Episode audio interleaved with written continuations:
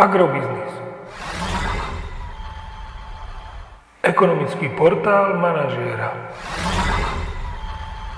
Prognóza cien agrokomodít pre 50. týždeň.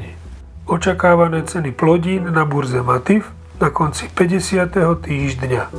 Pšenica 300 až 315 eur za tonu, kukurica 285 až 300 eur za tonu, repka 555 až 590 eur za tonu.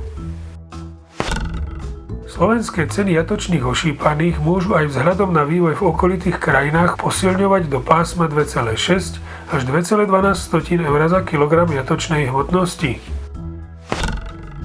Agromagazín ponecháva svoj odhad nákupnej ceny surového kravského mlieka na december, odhad ceny na január a február budúceho roka znižuje o 1 euro za 100 kg.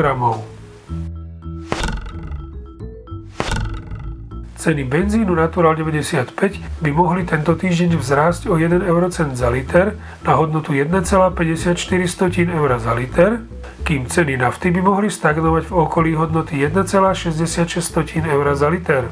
Podrobnejšie informácie nájdete v aktuálnej prognóze na portáli Agrobiznis.